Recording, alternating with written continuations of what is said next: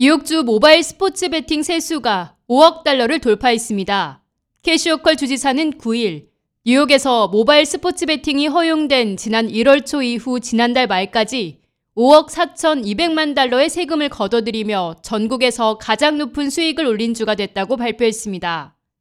여기에 2억 달러의 라이선스 비용도 추가로 징수돼 뉴욕은 7억 4천만 달러 이상의 세금을 징수했습니다.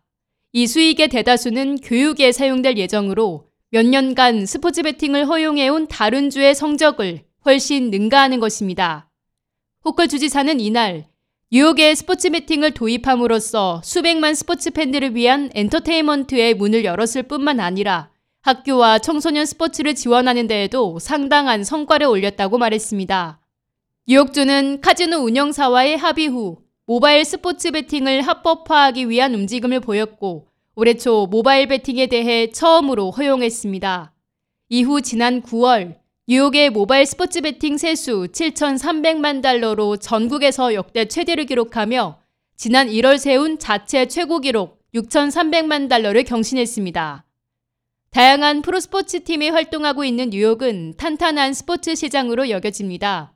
2022년 1월 8일 이후 스포츠 종목별로 살펴보면 메이저리그에서 26억 달러, NBA에서 25억 달러를 벌어들였으며 풋볼의 경우 NFL은 13억 달러의 수익을 올렸습니다.